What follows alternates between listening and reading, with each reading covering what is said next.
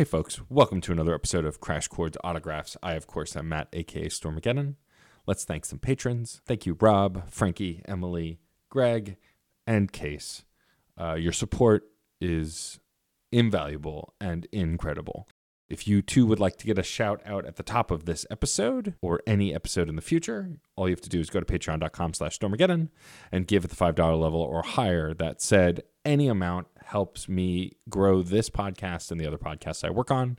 Um, again, you can find all those details at patreon.com slash stormageddon.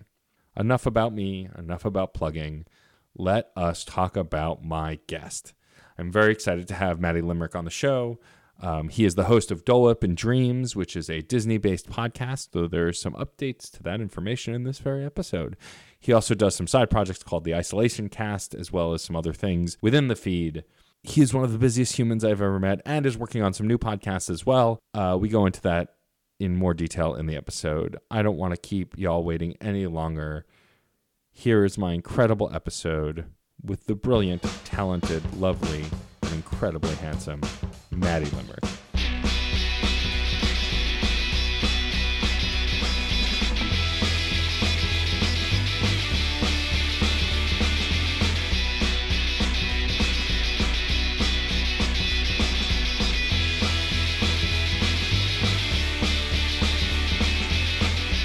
I am really super excited uh, to have one of my favorite humans on the internet on my show, uh, the incredible Matty Lime from Certain POV, a podcast network that I'm a part of as well. Um, that case is slowly creeping to try and get this show on, but I think it may stay independent. We'll see. Honestly, the reality of why I haven't shifted this podcast to certain POV is because then there's no reason for crashchords.com to exist anymore because the other podcast is dead in the water. But anyway, enough about me. Welcome, Matty Lime, to the podcast. Hi, Matt Storm. Thanks for having me. My pleasure. I'm really excited to have you on. Um, it's funny. I'm slowly acquiring other podcasters from other places on the show. Like Case has been on, and Pat Edwards has been on, and I really want to have Ash Blodgett on because I want to talk about her directing and stuff, which yes. you got a little bit into in Screen Snark. But like, I like getting podcasters mm-hmm. off their shows and on this show to be like, yes, we could talk about your podcast, but tell me more about your life. Oh yeah, no. When I had Ash on Dole Whip, literally, I went to listen to our audio, and after I spliced it up, I was like, "We have almost three hours of audio." And my, while my episodes are long, and when I'm on a show with Case, heaven knows how long we force the internet to listen to the two of us ramble on. But it's because I realized I asked Ash like two directing questions, and we had an hour long directing and film conversation. So nice. I cut it out of the episode, but I'm gonna have to release it sometime soon because it was a wonderful conversation, and as like like yeah. someone that loves doing that kind of thing and, and hearing other people who are like mastering their art form talk about their art form. I was like, oh, sure. oh, I, I, like saved it away in another GarageBand file. I was like, we're going to release this soon, but just not now. Not now, not yet. Yeah, I mean, um, so we'll talk about Dole, Dole yeah. and Dreams and Isolation Cast in a little bit. But like when I remember when we did the um, She-Ra special of Isolation mm-hmm. Cast, like there was three other people besides you and me on that episode. So it was yeah. a total of five of us. And like the fact that it's only two to two and a half hours is probably a miracle, to be honest. I agree, especially with like even just you, me, and Rachel, because we can prattle on, and then you've got Jeff and Jeff and uh, Frankie as well, who also just have great things to say and wonderful things to say. I was well, like, and I literally just went, you know what? I'm not cutting any of this. It was lovely. I had such a good time. I want everybody else to have a good time with us as well. So sometimes I'll go go in and be like, I'm going to cut this down to 45 minutes to an hour. I want it to be part of someone's commute. And then I said, fuck it. They can listen as long as they want to. Joke's on you. No one's commuting anymore. So now they can be as long as they need to be. Well, um, jo- joke's on you. I commute every day. well, that's true. You do. Um, uh, uh, um, anyway, um, before we get on to your podcast, though, I yeah. do want to talk a little bit about your history because yes. I find it really interesting because I hadn't known, like, I knew you as a Disney and Spice Girls obsessive that I had met from my get through my good our good friend Case, and so like yeah. I didn't know your background until you came to New York and actually started talking to my spouse Sarah, who has a background in theater, and like the two of you got on like gangbusters and went off to, onto a far tangent about musicals and theater, and I was like, I'll just sit over here and listen. Um, but I know you have a history with the theater. You're a costume designer. Yeah. You're also a teacher. So talk a little bit about how you got involved in that. Like, I mean, it's a running gag almost to a stereotypical fault at this point that queers are theater. Like, it's one it's and true. the same. It's true. But like, besides predestined genetic coding to be in the theater, what what drew you to the theater? So I'm going to say something that's probably going to shock people, but my giant Southern Baptist church growing up. Um, so I didn't think about theater as a kid. Um, I just liked doing theatrical things and i am from a deep southern family and uh, i went to a unnamed musical theater conservatory in new york that beat my southern twang out of me so it might pop in a couple times uh, i use it sometimes for comedic effect but um, we went to a large evangelical church. My family was one of those five or six days a week at church. We did everything uh, and so i was what was called a soft boy in the south but i was very earnest and very excited, but there was something wrong with that boy. He's a little funny. Uh, uh, when my mother would go, "Is he?" and no one at home can see it, but I'm doing the the like limp wrist, flip, so yeah. that I know now as an adult those were the conversations that were being had about me as a small child. Um, mm-hmm. But I was just always very theatrical as a human. I was hardwired as I'm the most Leo that ever Leoed. Um, and so I just the moment we had, I was old enough for us to have choir at church. I was in the kids' choir, and then we did every Christmas and Easter, instead of reenacting the Easter story or Christmas story, we did a fully produced musical in our sanctuary that sat like 3,000 people. Um, but it's bigger than most touring houses. And we would do these musicals that were written for churches to do that were like, biblical light stories or like a contemporary uh, christian centered um, chris Christmas Carol or kids musicals, those kinds of things. I don't think we ever actually did a nativity reenactment until I was done with church. And so, or we did haunted houses that uh, you set up and you go room to room and it's to scare people into accepting Jesus as their savior because you walk them through a story and then you literally make them witness a car crash. Like we set up a full gory car crash in the parking lot of the church. And then you walk them through one character goes to heaven and then the last thing you do is they what you walk you follow another character into hell and demons grab at you and it's bad it's it's as it's hor- Halloween horror nights at universal quality. Um and you know we do those things or an old company that used to tour called Heaven's Gates Hell's Flames which was a big theatrical presentation where you watched people die um, on stage theatrically and then they got to the gates of heaven and they either got to go into heaven or were dragged into hell um, and so we did those things and you know now i look back and go ah it was so cultish but for me i mean i probably started in those things when i was seven or eight and so they were always just very theatrical and I was a band kid, and so I couldn't do theater in middle school and early high school, but I tried to. Um, but there was always something, some sort of theatricality. And then in high school, we got to the point where I could take theater. And of course, that was the point where budding, budding queer little thing that I was, who was, you know, dating a girl at my church like you do, and uh, not being told what puberty or sexuality or sex was and ruining a lot of things. Um, you know, so it was one of those that the theater classroom and my theater teacher, uh, Chantal I owe her my life in many ways. And so because of that, I got into theater, but I wanted to be a band teacher. I wanted to be, until one point, I wanted to be a praise and worship um, leader professionally, like work for Hillsong and do big Christian things. And so theater always stayed tangential uh, until I hit a point where I started doing regional theater in North Carolina uh, after I moved there, and the rest was history. I moved to New York right after that, but I've always been theater adjacent uh, in some way, shape, or form. I did uh, DCI drum corps and indoor color guard on the international level. And so those were very theatrical in their own ways. And I got injured to the point where I couldn't do those anymore when I aged out at 21. If anybody out there is listening, I think you know exactly what I'm talking about.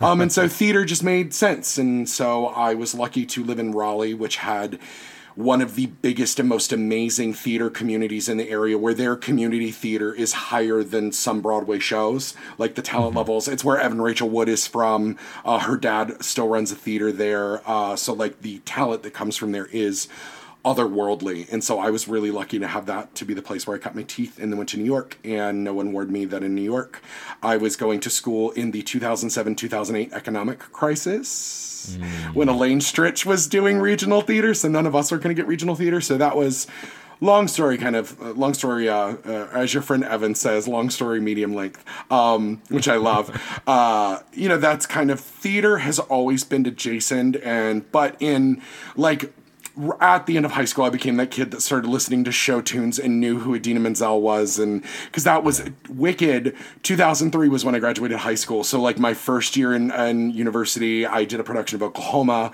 and we knew everybody listened to that Wicked cast recording the moment it came out, and it was it was a thing. And then I went to Liberty University of all places.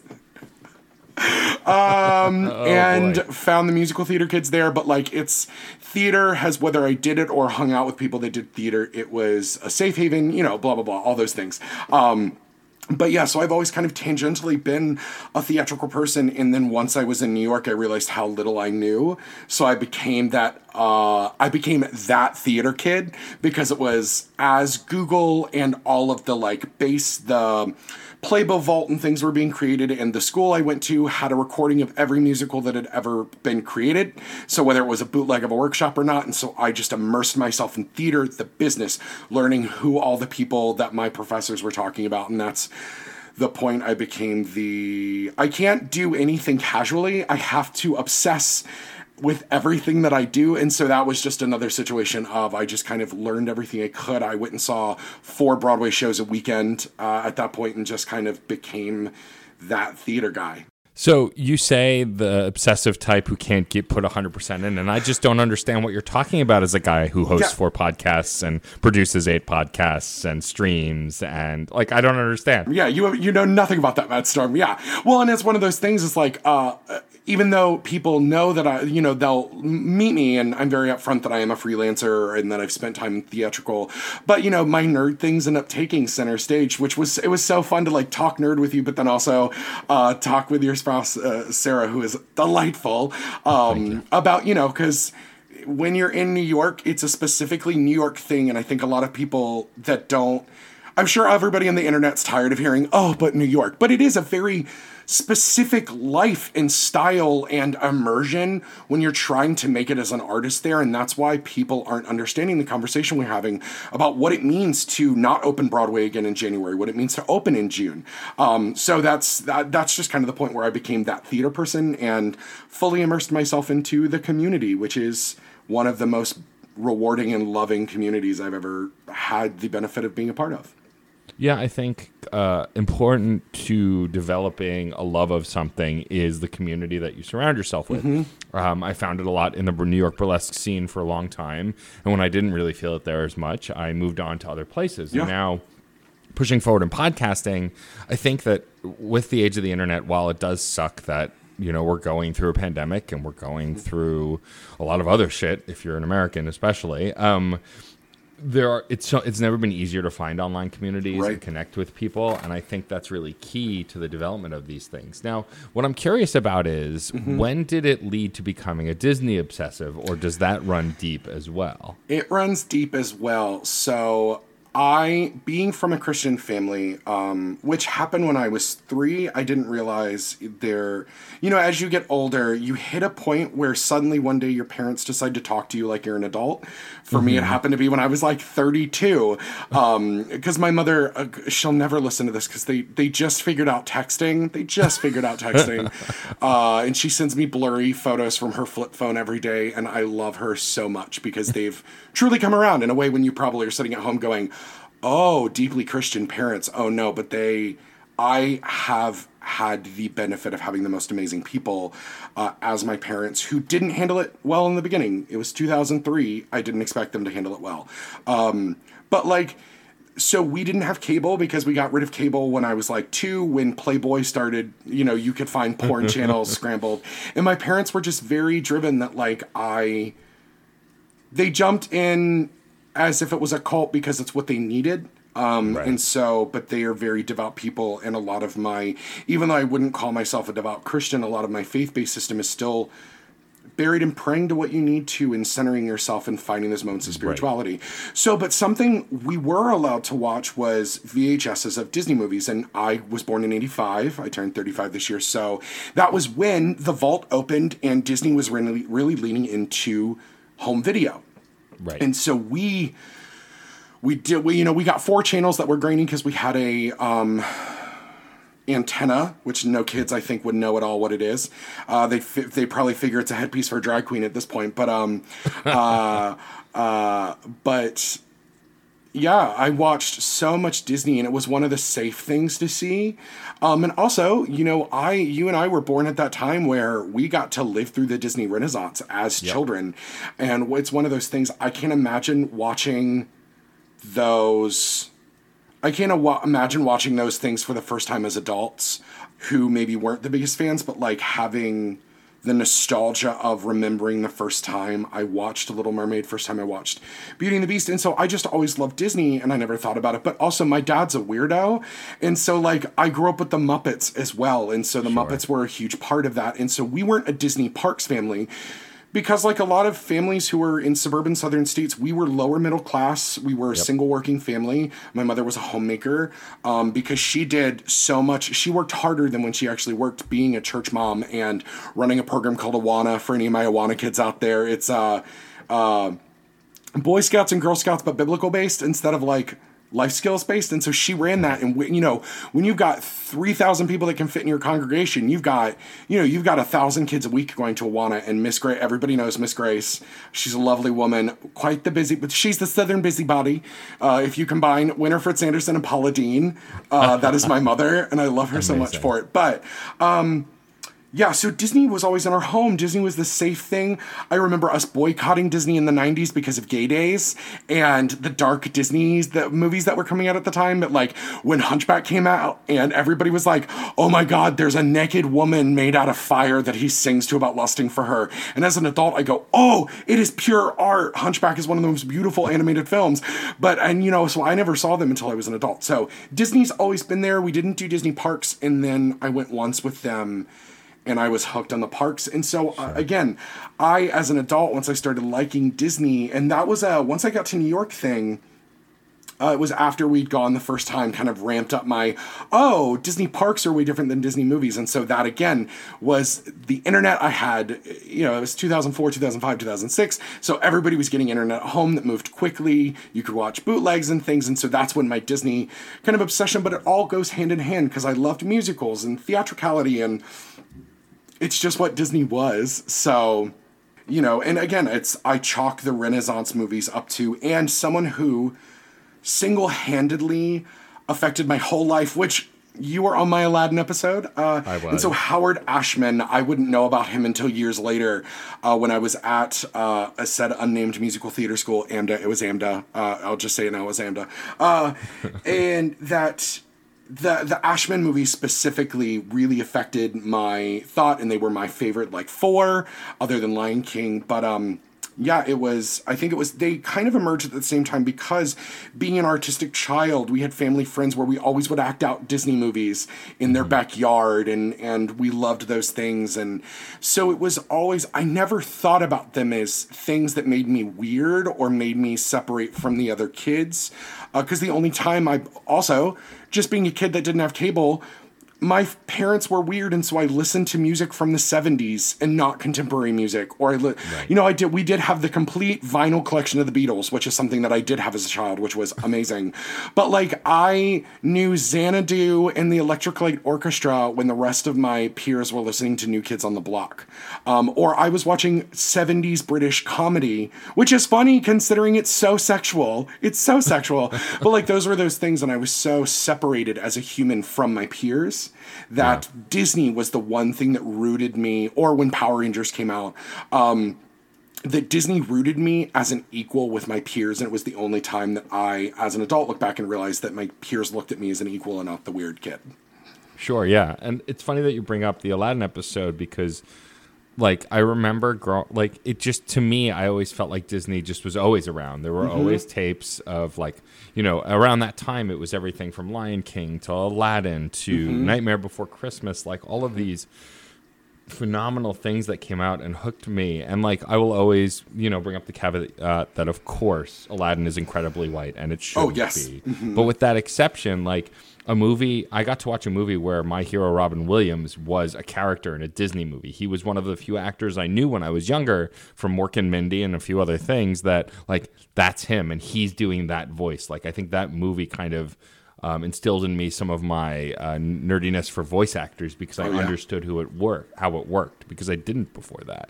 Yeah, abs- absolutely. And so it was, you know, that was also like if you're at a time to get hooked. But also, I've got to say that, like, I would also, this was the time where Disney was releasing all of their 60s and 70s live action films once a month. Um, and, Right. you know, we had a BJ's membership. And so we would buy them there because they were, everybody I think remembers the really long plastic holders, the security Yep. holders.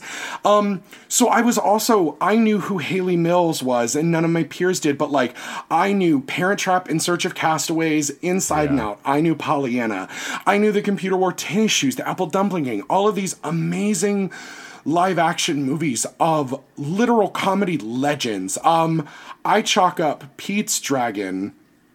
One, it's the thing that I think bonds me with my father the most. Uh, he loves Elliot more than anything, and I love.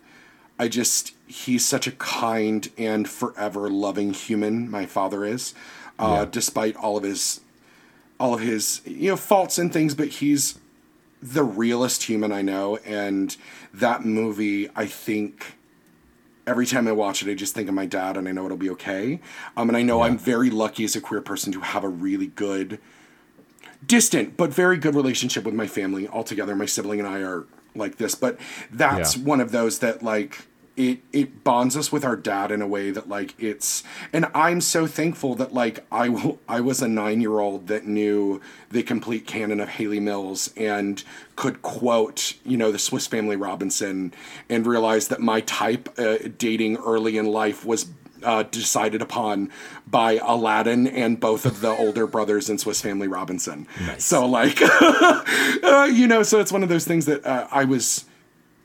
You can say that some of my queer coding actually came from some of this upbringing, so that when my family was. I was forced out of the closet. That is maybe a story for another time. Uh, Yeah. But uh, yeah, I was forced out of the closet, and my mother was shocked. And I turned around and went, I owned every My Little Pony from 1985 to 1991. What do you mean you're surprised? You know, but that's, you know, that's just one of those things coming from an oddly nurturing home where I wasn't. I played sports because I said I wanted to play sports, but they didn't push it. Um, Right. And so all of those things I think kind of tie together. And I'm so thankful for them now as an adult, but they really s- could have stunted me as a child if I was aware enough that they made me weird and different. But I didn't until like high school. I didn't realize that they made me weird and different. I mean, I feel like we all learn in high school that we're weird and different. Yes, because that's when you also realize that the other kids are also weird and different, but they can be way meaner about it. And, and you know, and uh, I was at high school that in the years after Columbine happened, so everybody was on pins and needles, and it was just a, a weird time. You know, Yeah. So totally. Um, I want to shift gears a little bit and talk about one of your two podcasts, though the second is more of a spin-off. Yeah. The the podcast that you do, Dole Whip and Dreams, your Disney Yeah. obsessive podcast. I've been a guest, many members of certain POV and local Disney and actors and people on Broadway. All sorts of folks have been guests on this. And I remember when you were starting it because we had first met and spoken before it had existed. And then you Mm-hmm. were like, Well, I'm kind of working on this project. I think you'd be great to be on it, but I'll let you know. So, talk a little bit about, where Dole Whips and Dreams come from because I know it started last we spoke, it started as an Instagram, just Yeah. like celebrating Disney and then Yeah. evolved into this podcast. Yeah, yeah, yeah. So I went to grad. I just finished undergrad. I went later in life, and I decided to take a spot at University of Florida. Um, which then I quickly went. Wait, how close am I to Disney? I'd done a college program several years before, um, but because I was working in theater, I also knew that uh, theaters were starting to utilize social media in a way that they hadn't before. But there was nobody giving classes, and this is how to figure out how to make Instagram work and Facebook. And so because I was close and we were going so much, and it was at the point where Disney Instagrams were exploding. Everybody had one. Everybody was Disney bounding. Disney was pushing out new merchandise and food in the idea that people will Instagram for them and they never have to market them themselves, which is the most evil genius thing that a capitalist monolith like Disney can do. Um, and so it began that way, and I just kind of pinned it as Dole Whip and Dreams, just because I love Dole Whip and Disney's full of dreams. Like Disney is one man's dream, um, and everybody else's money. Uh, Pretty much, yes. but you know, and then so I had done one. So Case and I lived in New York together, and uh, we met working at Wicked. We had drifted a little apart, checked in on each other on the internet, and then uh, he and I randomly, he randomly, uh, we both got a little schwasty one night, and he messaged me. I messaged him back, and I was like, "Oh, I just downloaded your podcast." I was like, "Man, if you ever want to talk about something," he was like, "Do you want to do Power Rangers?" And I went, "Fuck yeah, I want to do Power Rangers." Much in the way, uh, you know, you know, th- like you do, like so, like that, and um uh, you know, I so I did that, and it was so much fun that I quickly went, "Hey, Case, let's do another episode." And then we did Masters of the Universe, and then you, uh, I had listened to the episodes with you, uh, and then I'd started listening to Screen Snark, and I was enraptured by your voice, because I, as someone who's always had a deeper voice, I'm obsessed with kind of other male-identifying people who have a low voice. That I just, it's you have a very such a pleasing voice uh, to listen to on the air, and so I. Um, I stalked you on Facebook a little. I think it was a while that I added you as a friend, and then you. Well, it was before you and I had were messaging on Case's wall about Spice World, and I went, uh-huh. "We have to." Do, Case, I want to do an episode, and you were like, "No, no, no, no, I'm doing an episode too." And I was like, "Cool." Matt Storm and I were both Matt, Matty, and Matt. We're doing a Spice World episode. And Case went, "Really?" And we went, "Fuck yeah!" So that's how it happened. And then so uh, we were closing out the episode, and like Case does, he says, What are you working on? And I couldn't go, I want to kill myself because I'm in grad school right now and I hate everything I'm doing. But I'd been thinking about one day I went, Huh, there's so many subpar Disney Parks podcasts, and there are too many. But I literally did some searching and I went, Huh people cover Disney movies, but there are very few Disney movie podcasts. So I started thinking it over, and I'm notorious for being an idea person. It goes back to my Leo tendencies being an idea person and then never following through on them. right. So, the beautiful thing about having things in audio on the internet that your friends also listen to, uh, you can get shamed by your friends in the most loving way if you don't follow through on it. And I think we recorded August 3rd. And I'd been thinking, I was like, well, literally earlier that day, I'd gone, well, I've got, if I launch on Halloween and we do Haunted Mansion, I've got two months, just just under 62 days to get the show launched. And I was like, I can do it. I think I can do it. Let's figure it out. I'll buy a I'll buy a microphone. Um, you know, gotta love that student loan money. Uh, and so when Case said, "What do you have?" and I said, "I've got this thing. I think it's happening. It's coming soon." Because I went, well, I can't back out now, and so I started planning it, and that's how it came about. Because I have a history background as well, and so. I also get annoyed when, like, when my students would go, I love the show. It was so good. And I go, great. Why was it good? And they'd be like, well, and so, you know, I wanted to talk about that idea of is it effective or non effective storytelling? Is it something that's good from a nostalgic standpoint? And so that's where Dole Whip and Dreams came from. And I couldn't really think of a title and I went, well, I've spent three, you know, two and a half years building up over 3,000 Instagram followers, which, which isn't a lot, but for me, it's a lot. a and so lot. I went, It's you know, let's, let's roll it over. And you've got an auto fan base. And I know, you know, 2,000 different theater people on Facebook that I've worked with and, or who are also Disney people. And I went, you know what, let's just give it a try. And if you fail, you fail, but at least you've tried it, right? And so it became my, my, my break from grad school thing.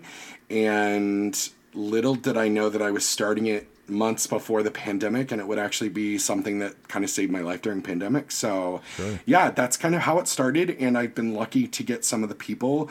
I've had some other people who i had some incredible guests who were far larger than i could have but because of course I chose a Fortune 5 company who has the most ironclad NDAs and controlling contracts in the world. I'm just going to use that phrasing. It stopped me from being able to get a lot of people that I could have gotten on the show. I won't mention names, um, but some Disney Channel stars and Broadway performers and Imagineers and so that kind of sucked. But, you know, I wanted to launch in. And also, it was an excuse to hang out with all of my friends who tangentially liked Disney or at least liked one Disney movie. So it was a good excuse for that. So that's where it's come from and evolved to. Yeah, I mean, I, what I love about this podcast, uh, not only having been featured on it, Which and I did call Aladdin pretty early because like it was important to me to talk about because I love it. I loved it so much as a kid, and I know that it's problematic. I know that it's mm-hmm. uncomfortably problematic. But that said, the magic that it still created was important to me, and I would mm-hmm. never take it away from people who are of that descent who are absolutely offended by it. I had a friend who was, whose name I won't say just in case she doesn't want me to mention her Right, name. absolutely. But like growing up, like she hated that I loved it because it Mm-hmm. hurt her because it was white people being not white. And I totally get it. But there was just there was something about the magic of that movie and how it was made and like I rewatched it with my nephews and nieces recently and nibblings and they were laughing their asses off and like especially Mm-hmm. all the genie impressions which are so dated though like they are not Mm-hmm. not all of them are evergreen impressions and yet Mm-hmm. so well animated, so well done. And so I, I, I feel very lucky to come on it. But what I like is that you don't just go, let's talk about this Disney movie, you know, let's reminisce, which you do do that, but you also Mm-hmm. have a whole upfront section where you do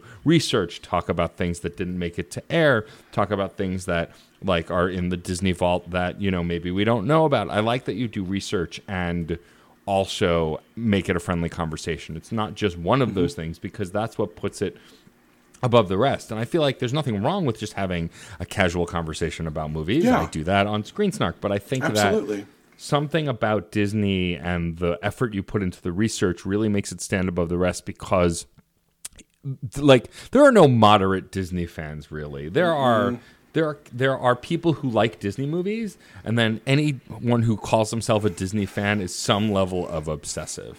Um, and I didn't even see it myself until what was it two years ago three years ago? I don't know. Time is a lake. But i i went to disney with friends for for sarah's 45th birthday and uh 45th no 40th god. Oh she'd kill me. Uh, 40th birthday.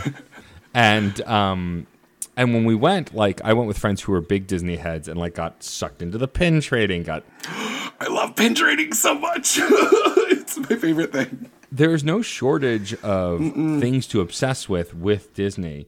Do you feel like with Dole Whip and Dreams, there's a, mm-hmm. there are movies that you can't cover because either you're not right to talk about it, I you know things that come to mind are like Song of the South, things like that. But also, mm-hmm. But also, do you think there's anything that you're too close to that you wouldn't want to talk about on the show? Honestly, I so when I made the kind of universal when I signed the universal contract to the Universal Ursula to do the show, I had to make a promise that I would be willing to talk about almost anything. And it's funny you bring up Song of the South. I own a copy of it. I bought it from a bootlegger. I remember seeing it, but it's one that, as someone who considers my, in undergrad, I have uh, I have a double bachelor's in women's gender studies, sexuality studies, and theater, and with that was a lot of like race, gender, and performance. And we were talking specifically being a white creator, studying what the experience of not white people is, creating art. That way, I don't I don't want to speak for them, but I want to know what I can do as a creative to make everyone's lives easier in the room and best tell a story with someone because it does suck that like I as an example, I got the offer to direct after the revival of Color Purple, a regional production of Color Purple in the Denver area a few years ago, and they knew I was passionate about it. I love that musical so much. And I and it's a good friend and I literally had to go What's wrong with you? And they went, What? I was like, I can name you 20 vibrant young directors of of black descent who would be a thousand times better for this and i just have to say no and that's not to give myself a white savior complex but it is because i spent enough time academically and just watching my friends who are not white struggle with finding an identity in classrooms and on stages where they are constantly being told that they are lesser and the professors or the creatives don't think they're telling black people and, and latinx people and asian people that they are lesser. Um, so there are a few um, both pocahontas and brother bear i thought were going when we got to them would be interesting conversations that i needed to have with indigenous people. Um, Right. but also like i wanted to bring on john lestrange to talk about it from the aspect of like genocide and that when the white settlers were coming it was genocide. I don't care how beautiful of a stephen schwartz score, you slap on Pocahontas, they butchered that story. And I'm from Virginia. We went to Jamestown every year. I I know that story inside and out. Right. I remember my mother made us leave the movie theater when we saw it because she was so upset that it wasn't accurate. Um, and it was the only until until Pokemon, the first movie. That was the first movie we walked out of, um, or I was forced to walk out of. Um, Right. Cloning was weird in my house. Cloning and mutants. So, uh, so I couldn't watch X Men growing up. I couldn't watch Ninja Turtles, and we had to walk out of Pokemon when they brought in the clones. Um, they, it scared my mother. But yeah, so those were those. As we've been going through some things that I wanted to prepare for. Also, uh, shout out one of my amazing professors at New Paltz, Meg Sullivan, uh, who's in the Women's Studies department. Um, who has her doctorate in indigeneity and indigenous studies. So my women's studies Right. degree comes from an indigenous background. It is learning about like when we found out earlier this year that they were um, uh, sterilizing black women and Latinx women in in the uh, central concentration camps and in hospitals when they're having these children. It was one of those that everybody else was shocked, and I went, "This is terrible." But y'all, this has been happening since the 40s legally. So it's those things that I wanted to continue to bring in people who are academics, but also like in pop culture, so we could talk about it. And it did mean bringing a more informed thought in. So there were some things, but I I wanted to plan a Juneteenth for this coming year special of Song of the South where I sat down and just moderated a conversation with black artists Right. who are actors and directors and things where my voice isn't heard. I just ask questions, but I wanted them to talk about because you have a lot of white creatives that go, well, if you understand Song of the South, it takes place in re- it takes place after um, the Uncle Remus character decides to stay as an indentured servant, so it is bridging that gap between the two. But the, I hate that narrative because Yeah. somehow it then. Um, it allows us to be complacent with the kind slave master and the Uncle Tom and the Mammy, which are all really hurtful archetypes at this point. They are things that are dangerous and disastrous to contemporary black society and black people. And while we're having a conversation right now that we shouldn't be gunning black people down and the police shouldn't be violent. So, you know, those were those situations that I also. I was preparing, and I had two friends that worked at Disney that were like, "You need to stop with the Song of the South prep. You have to, or the company is coming after you." It's not officially, but they said you've got to stop this. And so, also, then pandemic happened, and it wasn't a good time to get seven people on a Zoom call and ask, "Hey, you're at the lowest part of your life right now. Can I force you to watch this Disney movie that most people never want to watch?" Um, so, I, you know, planning it maybe for this time. Also, maybe that belongs on someone else's show that's not even just a white person going, hey, I want to adjudicate that, you know, it's Ryan Murphy producing Pose, if you will, but it's still Ryan Murphy getting the credit for Pose. So I didn't want to be the one that was like, aren't you brave to have these conversations? Um, though I secretly have to say the one thing that would make me feel so good is to get a cease and desist from Disney. I have to be honest. of course. But you know, so there are those things that when we were talking through those, or I was just planning to do um, uh, Swiss Family Robinson and then In Search of Castaways, um, which both deal with uh, Asian and then Maori representation. And both of my art, both of my guests were like, "Can we get someone Maori and can we get someone that's Filipino on to discuss?" the heritage of the lineage of white settlers coming into this area at this time. And I was like, yes, yes, let's do it. We have to. Because those are the things that Yeah. I I feel like we're dynamic enough on my show to make it interesting for everybody, but also I don't care if people are uncomfortable in their commute or uncomfortable at the gym yeah. or uncomfortable in their office. It's time for white people or anyone to be uncomfortable and to talk about this. And I think someone, whether it's on to my small amount of listeners, I think companies need to be held responsible. Warner Brothers has handled it lovely in a way where they're saying, yo, we've done these things. It is a history. We are not proud of it, but it is what we made. So please watch it with that in mind. And Disney's just ignoring it. And so Yeah. those were those moments that I'm kind of glad you brought this up that I was planning a lot. We were having to have a larger conversation because it wasn't just a, isn't Pocahontas pretty? Aren't we lucky to have a Stephen Schwartz? Judy Kuhn, what a beautiful singer. Uh, was John Smith really that terrible? Wow, what about that gay, gay, gay, gay, gay villain? You know, those were those things that we needed to have a conversation beyond that. So, yes, there are things that also when you have a catalog this big, we're kind of, or, you know, when I get to the DCOM movies, Color of Friendship, that's a real conversation we need to actually have. Or um, the America Ferrera one that she did. There are some, or Ruby Bridges. There are just a lot that we need to discuss that I'm so sick of hearing white people talk about Sure. how we should feel about black issues or Asian issues or Latinx issues or indigenous issues. We need to sit down, shut up, and listen, and then acknowledge where we need to help and help in the most silent, wonderful ways that we can. So, yes, there are some episodes that are going to take some time to come up um, because I do want to plan and make sure that I do them well and we think them out and we bring in the right representation of people to talk about it. And it's not me as a white male presenting queer person who have a bad habit of speaking for other minority groups, my fellow white queer male presenting people out there.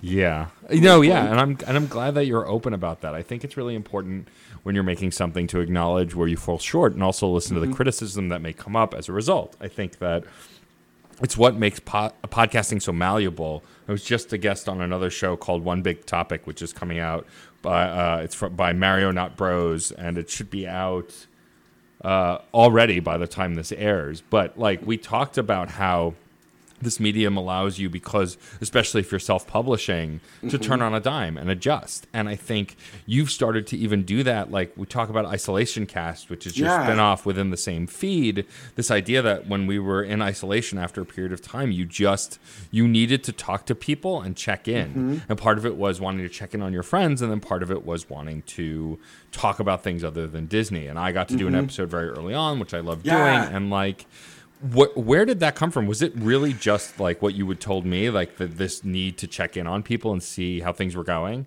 Yeah, I was watching people really tread water. Um, you know, when you think it's fun to go to the lake on a on a uh, you know when you go to when you go to Jewish camp for the summer, or you go to Jesus camp, Yep. and you jump in the lake with everybody else, and you realize everybody else is having fun, and you can barely tread water and keep your little little chin just above water, and you're fairly sure that a giant sea creature is coming up from under you. The megalodon is going to get you. So that's what it felt like. Where I was lucky to be finishing grad school, which already made me feel like I wanted to die, and um, uh, you know, that I was already treading water in a pond that I was just too small to be in. So I had that to focus on, and I was thankfully still employed. But I was watching my students at home suffer, and then watching my Broadway, Broadway and theater and just art friends also just miserable and knowing how awful it was in New York. My sibling was living in New York. Right. And so, you know, it, I wanted to talk to people like you and Rachel had recently become internet friends. And so I wanted Yeah. to check on both of you and my friends gave an M. And um and it was also an opportunity to to um, bring some things you know uh, internet the they were doing an online international theater festival and i went this is so cool how often do we have a chance to like watch a new play that's in in in uh in hindi from from delhi in india. Like those are those cool things. And so i could have a 22 conversation with the amazing uh, and handsome gentleman in canada that was running that or uh, a stage manager that i just obsess over. She's amazing. Talk to her. Um and also focus on how they were doing, but it ultimately was about how everybody was finding joy. And the first couple episodes, something we talk about in every one is Animal Crossing and Tiger King, because that's where we were, which Yeah. literally feels like 30 years ago. But it, It it, also was, I wanted to make sure everybody was good, but I also wanted to start changing up and figuring out what I was capable of as a host, as someone that can drive a show in a non narrative way, and just see what kind of conversations we could have about life and joy. And I'm a big Star Wars fan, and so it's really easy in, in a theatrical world or movie world to be like, you have to have hope. The only thing we have left is hope. And it's like, bullshit. Sometimes hope isn't even fucking there. Fuck off. All I want is to be able to go have spicy margs with my friends and go see a new goddamn Avengers movie. That's all I want. You know, and that's just not something we had. And, you know, it shows the most entitled American things that people were going, well, it's not that bad. I'm still going to go out. I'm not going to wear masks, whatever, blah, blah, blah, blah. Um, So, you know, it was also just making sure that people were okay and, you know, also uh, talking to people in New York because then I at least, you know, had a couple hundred people who would listen to every episode and go, okay, we can get supplies to New York. We can get those people out of New York. We can do what we need to to help other people. Um, or, you know, we were all uh, maxing out our Netflix queues really quick. And so it, it literally, um, as someone who's uh, bipolar disorder, and so I'm very manic uh, a lot of times. And so I just get a lot of ideas. And that was one that I went, you need to follow through on this. Let's figure out. And I, I have a new project that I would love to talk about in a bit. Um, but it's the same way of where I went. You can just reach out to your friends and be like, "Hey, do you want to chat for for ninety minutes? Let's hang out." Um, yeah. and it was really easy to do and it was hard because i got really eager early on and stopped doing schoolwork and went let's release three episodes a week and i was like you're an asshole you should have done an episode a week and stretch these out but it also was good because you know, it was in the first weeks. And so those were the most volatile. They were the most hard for a lot of people. They were the most life changing for many people. And so recording an episode on Friday and releasing it on Monday and being like, oh my God, the world has fallen apart in three days. Everything is different. Or, okay, as much as everything seems like it's changing, this has been 48 hours since this was recorded and we're still doing okay. Um, and that's why I wanted to make sure. My last question was if you could recommend one thing to tell people of how, what advice you could give them. And, you know, just to watch everybody like haggard and go, ah. And it's in that moment of also making them feel like, oh, okay, I need to give myself these this response as well. So, and that's that's pretty much what it became. And the nice thing about it, because I've never committed to a release thing, it's I'll release a new episode every now and then, um, Yep. and we can keep going. Um, and so that's kind of what Isolation Cast became. I hope to pick it back up again soon. Um, like, Lord knows we're going to be in isolation for a while. because nobody can wear their fucking mask.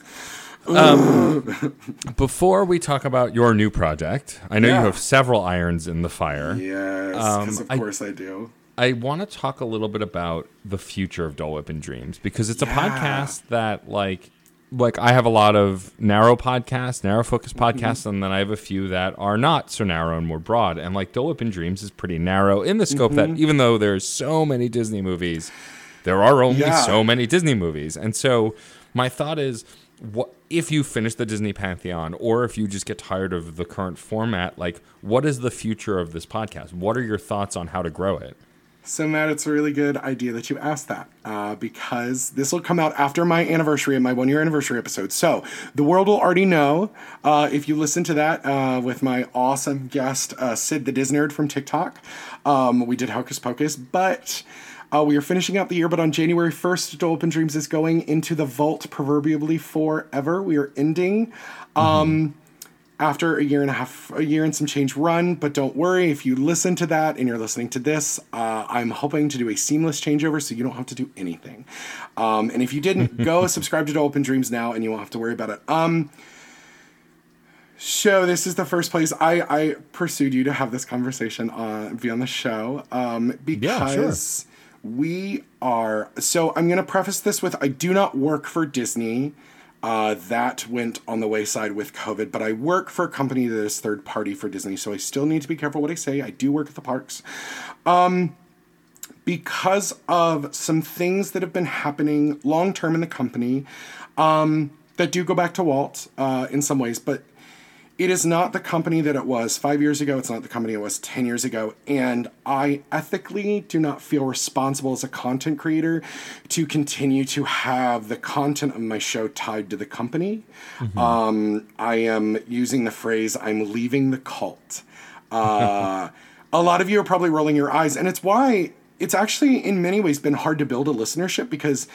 Disney fans don't necessarily want to listen to what other Disney fans have to say because they are always assuming that they're wrong. And let's be honest, Disney adults are insufferable in many ways. I know it. As a Disney adult, Disney adults are insufferable. And just between the ethics of reopening parks in a global pandemic and forcing people to come back to work, um, in the recent weeks, laying off 30,000 people, um, uh, the issues with Mulan's 2020 release that none of us could have known while we were happy and pushing that film when it was coming out because I was very excited about it, uh, which will actually be our final episode of Dole Whip and Dreams, uh, first weekend of December. I'm sitting down with an amazing Asian American actor, David Huen from the Encounter Party podcast. He is an incredible musical theater actor.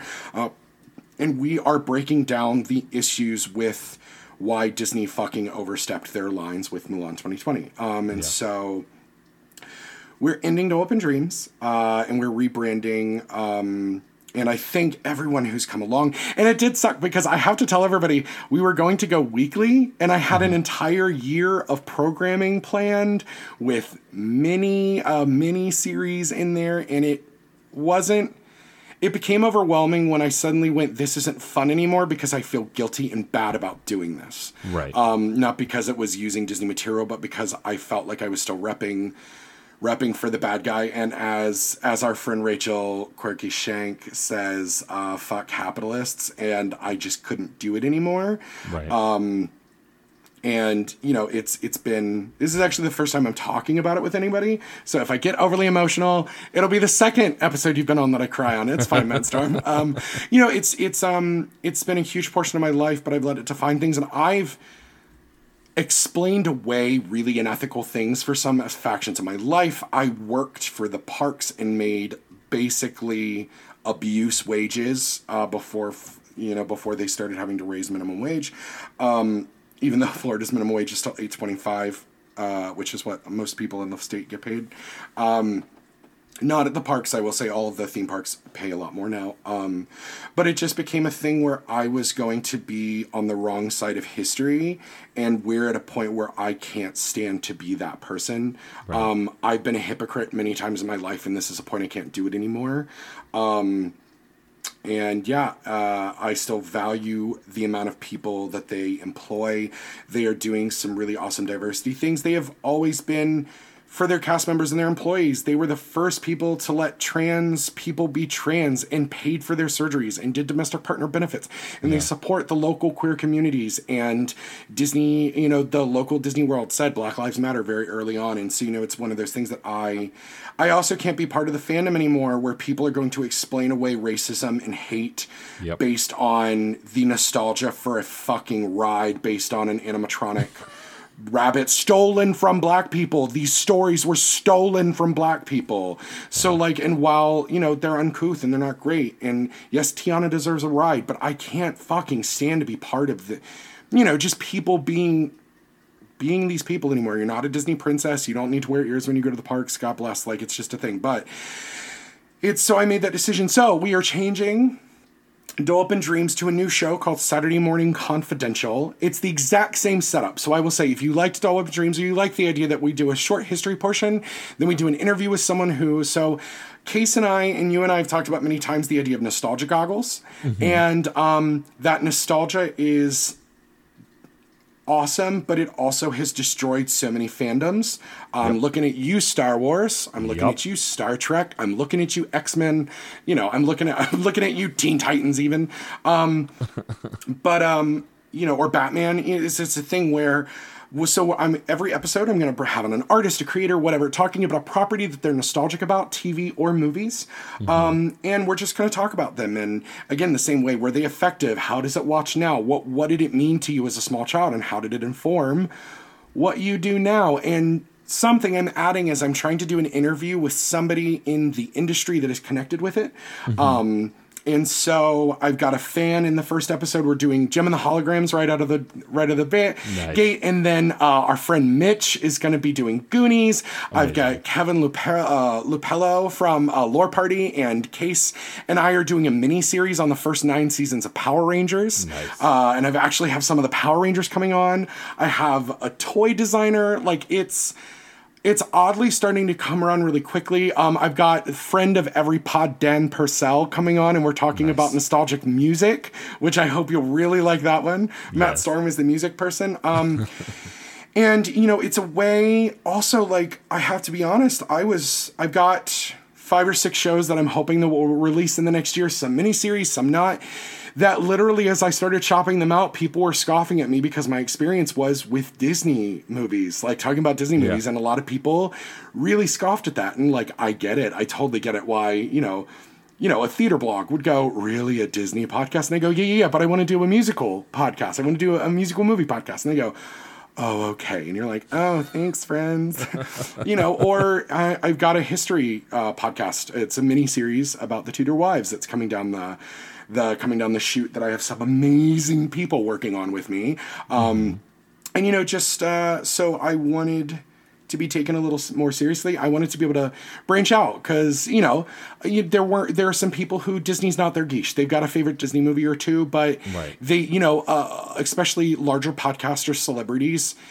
It's they also don't want to talk about a Disney movie because they want to maybe get casted in a Disney property one day, and they don't want to get they don't Disney for anybody that doesn't know, they will go through your social media, they will Google you, they watch you, eh, not really, yep. but you know, they really look into what your fingerprint is online and the kind of person, especially now that we have Kevin Spacey's and you know these kinds of things. It's it's you know it's why James Gunn maybe got a little preemptively fired too early from Guardians uh, for those people, or you know uh, you know, but yeah. but you know it is good that like we can dig out things that you know shitty people did 10 years ago because it was predatory and violent. Um, but you know it's i don't want to cost anyone their career but i also want to have really cool people on my show and i think i'm fun and interesting to listen to often though grating at times. Uh, you know you can only listen to me say it's not gay enough enough you know uh, i mean i which, feel like i have not exhausted that yet but that's also because i'm obnoxious so. And i think you and i could just scream about that forever. I think we could have a podcast that's just you and i just going nope not gay enough. I feel like we enough. both owe a part of our social media present to Thomas Sanders. We should say officially because I feel like he is a he is a man who has yelled it's it could be gayer louder than either of us. Listen, if there is someone so everybody uses the phrase standing on the internet and i don't want to be weird and creepy thomas who literally lives in orlando and who i would give my left arm to work with because he's just He's a cinnamon bun of he was like if Steven from Steven Universe was a real person, it's Thomas Sanders. And Pretty he's much. really complex and he's been talking through mental illness and queerness in a way that like he gets that a lot of his fans are teen people and early 20 something people that need a crutch and like he just does amazing work. And I agree with you that I think we owe a lot to Thomas. Also, Thomas, call me. I am yeah, a please say. I I cook we could have a lovely date. I'll take you on a Disney date. Let's go, buddy. It's fine. I love the t- uh, the Sanders Sides. I think I agree with you. That brilliant. Think- it's a brilliant series. Sanderside is something I discovered by accident through his vines, and now it's like the preferred content of his. Oh. Not that I don't like his other stuff, but like right. it's just so brilliantly written. Well, and he's actually a wonderful storyteller. He's really dynamic to watch beyond just being very handsome. Yes. Um, like he just gets re- like he's just fun and dynamic to watch. He he gets camera angles and you know, he's also an example of somebody that's literally figured out how to do things himself and built a community of people around him to help him yeah.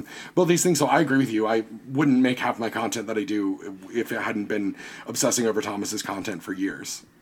Um, I shared a great vi- uh, uh, TikTok with my spouse who admittedly doesn't do a lot of TikToking, um, where Thomas pretends to be an ice machine in his yeah. fridge and like you know sometimes and then it struggles to get ice out and then other times and it's spitting ice everywhere and he is the ice machine both times yep. it's it's dumb it's and it's so amazing good. um but it, but i think we all understand that because especially like queer people and people with mental illness it's like this is how we interact with other people like this is uh i always worry like, that come I, on come on yeah. or, oh god oh god i'm sorry oh god oh god oh god i feel like this is also like anytime that because like thomas and i know similar people because he films a lot of stuff at uf um mm-hmm. va- shout out to valerie torres who is one of his musical theater Amazing. actresses who is phenomenally talented. And Amazing. she's just a bright, sunny, spiritual human being who just is faith based and she's amazing and she's just kind and loving. Shout out to Valerie. Val, girl, you're amazing. Uh, she's getting to do theater right now. She just did In Heights and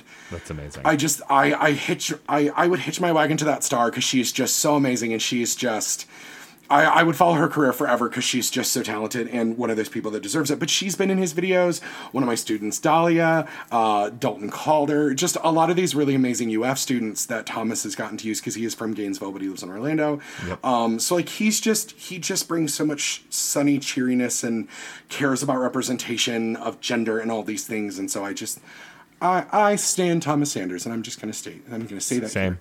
same. We are we are mutually in agreement. Um, before we wrap up, I do want to talk about um, like so you've clearly done a lot, and you've seen a lot, and you've been through a lot.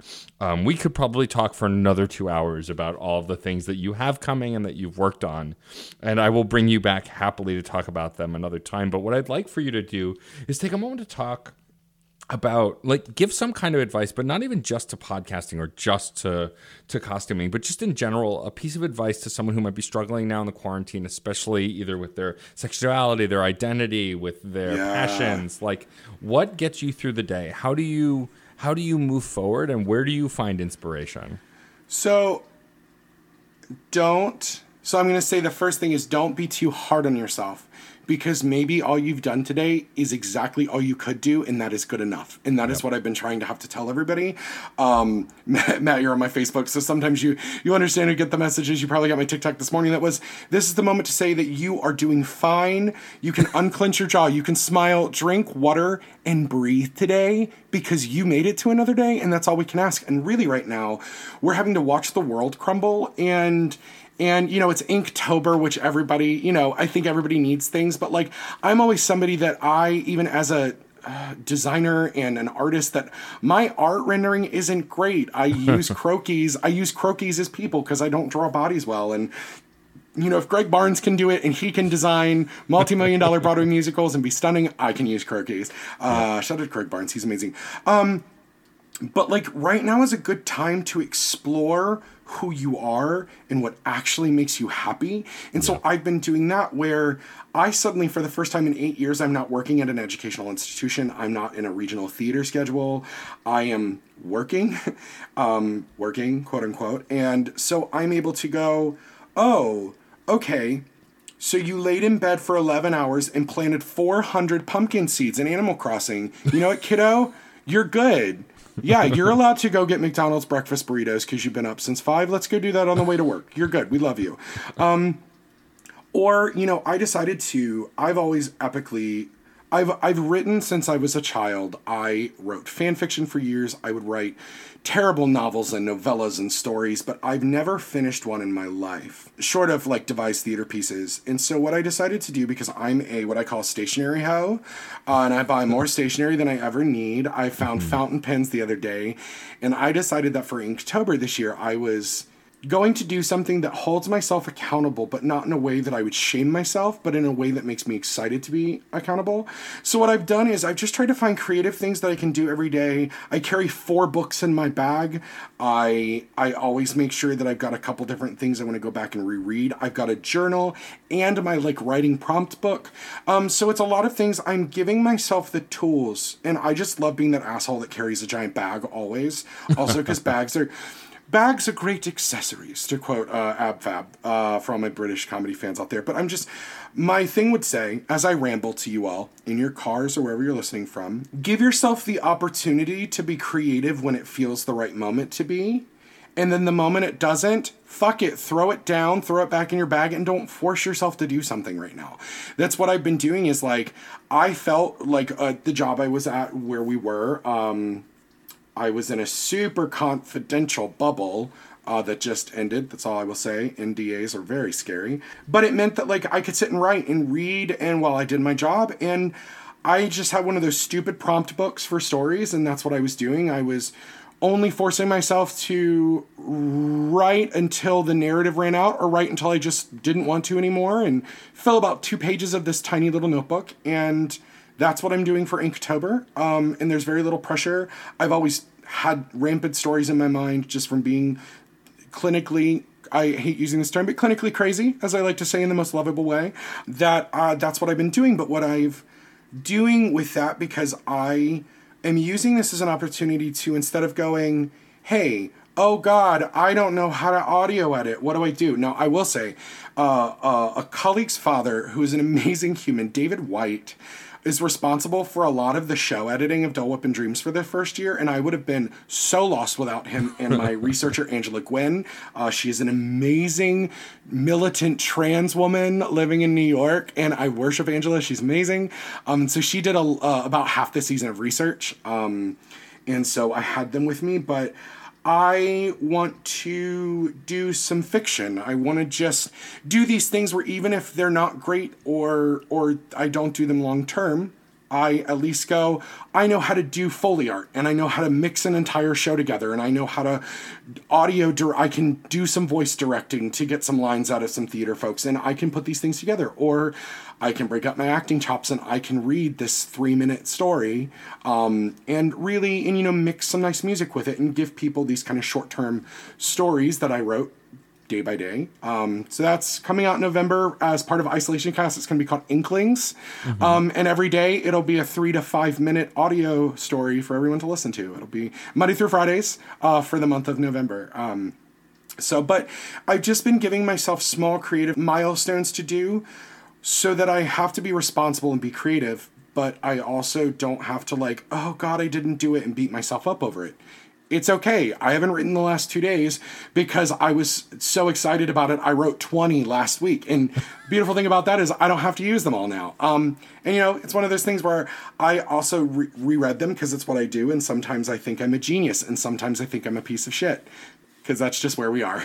Welcome um, to being an artist in 2020, I feel like. And sometimes I literally feel the gods shine down upon me. Um, but I've, you know, I've used this creative but also spiritually. So I've just given myself permission in the space to be spiritually and creative open every creatively open every day for whatever that means. I hung out with our friend Rachel the other day on on Zoom and she read my tarot cards and I'm not defining my life by a tarot reading, but it was nice to go, okay, you're don't worry about it. Like just breathe and follow and like water the garden that you were planting like tend to your garden yeah. um uh, and it's nice to know that everybody's getting the tower card right now. Like that's really nice to know, just because we are all living through something catastrophic and awful. So I'm, you know, I'm exploring chakras, and you know, it sounds so like white millennial of me, but I just things where I need to be in tune with myself and the forces around me because it's I want to be loving and open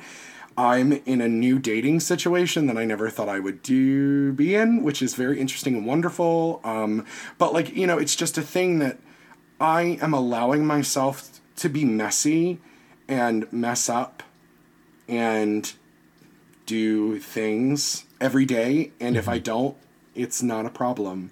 And if I do, it's like, cool kid, let's get you that sugar free cookie. Um, you know, and it's just, you know, making sure that I'm leaning into those things. Uh, so, what I would say for everyone as I ramble, you're gonna do nothing some days. And that is okay. And you should, like, not let anyone beat yourself up over it. I've also found this is a time to tend the garden, as our friend Rachel would say. Um, cut the people who are not not that you could benefit from them in a business way or a money way, but the people who do not grow you up and the people that don't support you even when they don't need to. Yeah. Those are the people that you need to make sure you're checking in with, grow that relationship, and cut the other people away. Uh, maybe it's that I'm in my 30s now and I'm fine with six really close friends, even though because of our certain POV family, I you guys are so awesome.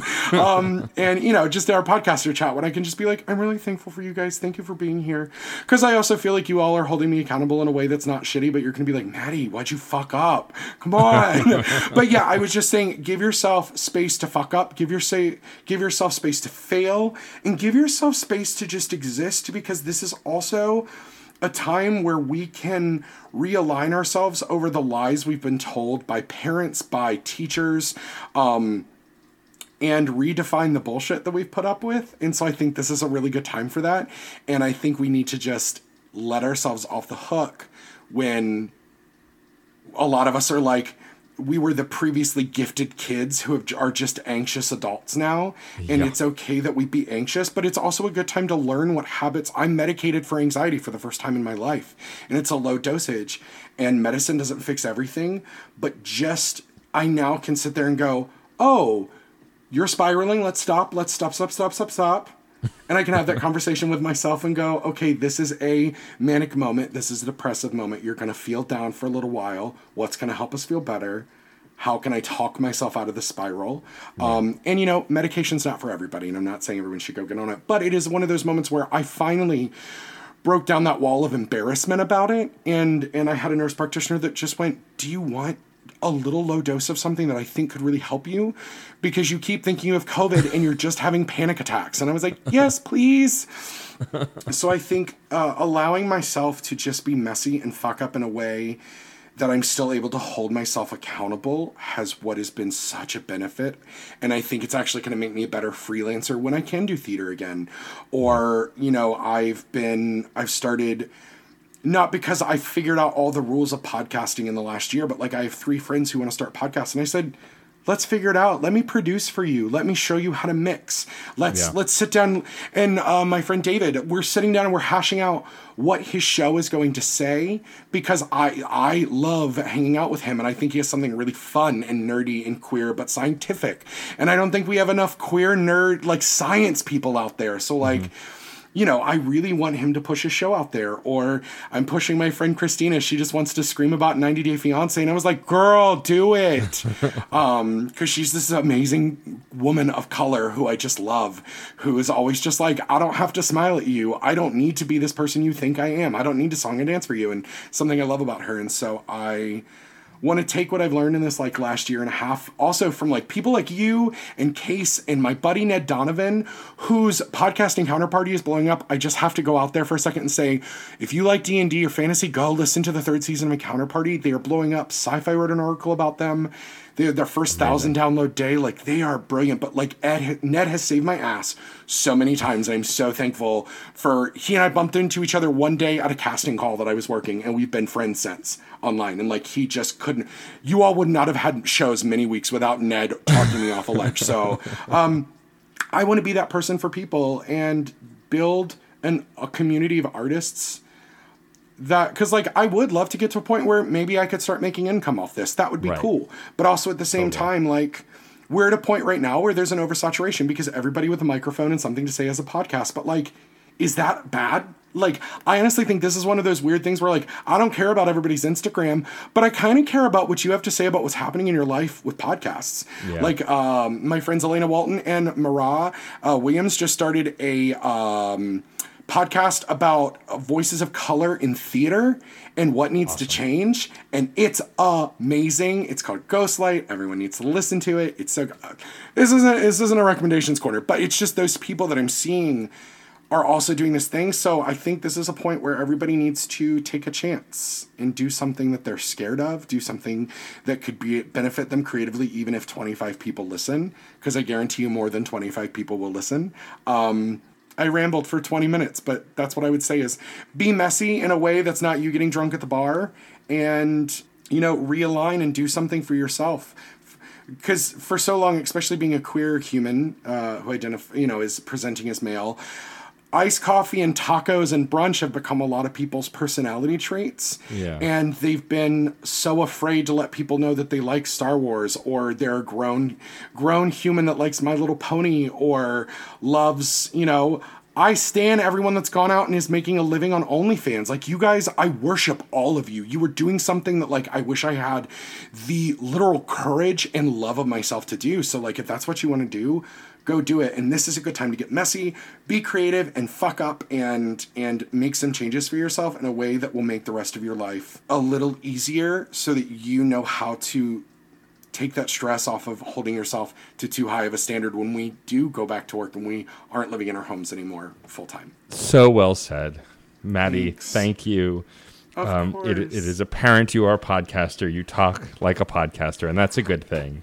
and I talk a lot. well, I mean, I'm not I'm not short-winded either, um, uh, as many people can attest. But this has been lovely. Uh, before I have you wrap up the show, please tell folks where they can find you on the internet and all the stuff that you're doing.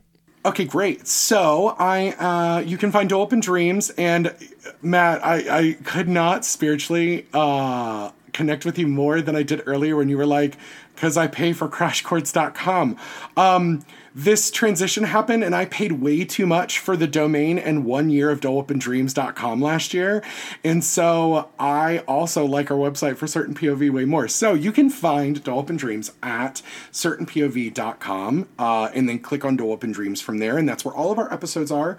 Um, we have a back catalog there as well. We are on every podcast platform, um, and thankfully, because I Googled myself way too much early on, all we come up if you just type Dole and Dreams into Google. Uh, Dole one word though. Don't read me that I misspelled my own branding. I didn't realize till six months in that Dole is two words. I don't care. It's whatever. Um, so the thing is, I told you while it's transitioning. If you follow everything now, according to the internet, I'm going to be able to transition everything pretty well. And if not, you will see on the Dole Whip and Dream social media will keep going, and it will roll right into Saturday Morning Confidential. Plus, uh, eh, Isolation Cast Inklings and all those things uh, will also be available on there. Um, and so, D- Dole Dreams podcast on Facebook, Dole Whip and Dreams uh, Dope and Dreams just flat on Instagram, Dope Pod on Twitter, Matty Lime on TikTok. Um, you, I'm really active on our Discord, which is the Yes. Certain POV Discord, which you can also find at certainpov.com. Um, yeah, farmers only, Christian Mingle. Uh, you know, Yeah, exactly. Hit, hit him up. Matty's a nice guy. He'll take you on a nice date. As someone who's I- dined with Matt before, I can Oh, agree. Thanks, thanks, Storm. I'll, we'll, we'll go to Universal and ride ET, and then go bitch about how much J.K. Rowling sucks. Yes, exactly. Um, well, Matty, thank you so much for being on the show. This is an absolute pleasure. You've become one of my closest friends on the internet, and I really enjoy talking to you and checking in with you regularly. So thank you for taking the time. Um, I know you are a listener to the podcast, so I don't have to prep you. Without further ado, will you please sign us off? Music is life, and life is good. That's it for this episode of Crash Chords Autographs. Our theme music is by Michael Kill. Our logo was designed by Case Aiken and Joey Amons. If you like the show, please rate and review us on iTunes and Facebook. You'll help us reach more listeners. Questions, comments, or guest recommendations? Email matt.storm at crashchords.com or hit us up on Twitter at crashchordsweb. Thanks for listening. Hi, this is Victor Devon, and I am the host of We Burlesque the podcast. Every Monday, I talk to fabulous denizens of nightlife, including burlesque performers, both seasoned and new to the form, drag performers, performance artists, DJs, and artists who make up their respective scenes. You can find us on Spotify, Apple Podcasts, Stitcher, and more. Please visit WeBurlesque.com to check out episode recaps and see all the formats available. And remember that music is life. Life is good.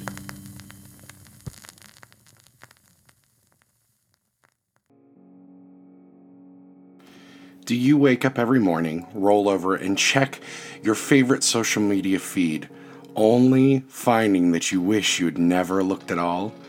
Well, Inklings is here to lift those doldrums during month of November. Inklings is a fictional short story podcast that will run daily on weekdays during the month of November from Dreamer Productions, the Dole Whip and Dreams podcast, and Isolation Cast Voices from Quarantine. Let your mind run to its deepest desires in the isolation of imagination. The stories will run two to 10 minutes, so take a break for yourself and enjoy Inklings, your daily short story indulgence. You can find Inkling by liking and subscribing the Dole Whip and Dreams podcast, as well as Isolation Cast Voices from Quarantine, wherever you find your favorite podcasts.